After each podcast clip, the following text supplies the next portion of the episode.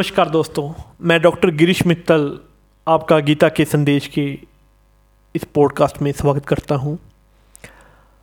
आज हम भगवान के प्रति अंतिम भक्ति और अटूट भक्ति के बारे में जानेंगे। यह अध्याय दस है। भगवान गीता में भगवान कृष्ण उनके प्रति अन्य नन्य भक्त रखने के महत्व को बताते हैं। अटूट भक्ति का अर्थ है। भगवान के प्रति पूर्ण एवं एक निष्ठ भक्ति रहना। इसका अर्थ है, अपने आप को पूरी तरह से ईश्वर के प्रति समर्पित करना और उसकी दया और कृपा पर विश्वास रखना।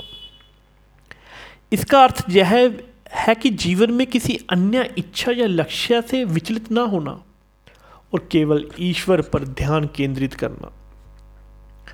भगवान कृष्ण भगवत गीता में बताते हैं, जिनके मन में उनके प्रति अटूट भक्ति है, वे अपनी आध्यात्मिक यात्रा में कभी असफल नहीं होंगे।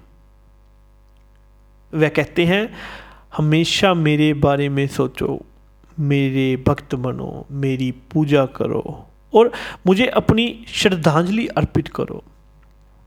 इस प्रकार तुम बिना किसी असफलता के मेरे पास आओगे। मैं तुमसे यह वादा करता हूँ, क्योंकि तुम मेरे बहुत प्रिय मित्र हो। अनटूट भक्ति का अर्थ, सभी भौतिक इच्छाओं और आसक्तियों को छोड़ देना भी है। इसका अर्थ है, ईश्वर को अपने जीवन के केंद्र में रखना, उनकी सेवा में जीवन जीना। यह सच्ची खुशी और संतुष्टि का मार्ग है। भगवान कृष्ण भगवत गीता में कहते हैं, जो तीन गुना दुखों के बीच में मन में परेशान नहीं होता है, या खुश होने पर प्रसन्न नहीं होता है, और जो मोह, भय और क्रोध से मुक्त है, उसे स्थिर मन वाला ऋषि कहा जाता है।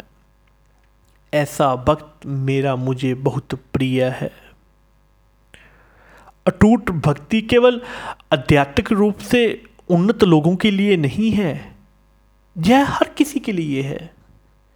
यह ईश्वर से जुड़ने और उनके प्रेम और अनुग्रह का अनुभव करने के लिए एक सरल लेकिन गहरा तरीका है। तो आइए हम सभी अन्य टूट भक्ति का अभ्यास करें। खुद को पूरी तरह भगवान को समर्पित करते हैं। यह सभी आज के लिए है।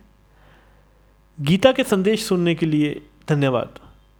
हम जल्द ही एक और प्रेरणादायक एपिसोड के साथ वापस आएँगे। जय श्री कृष्णा।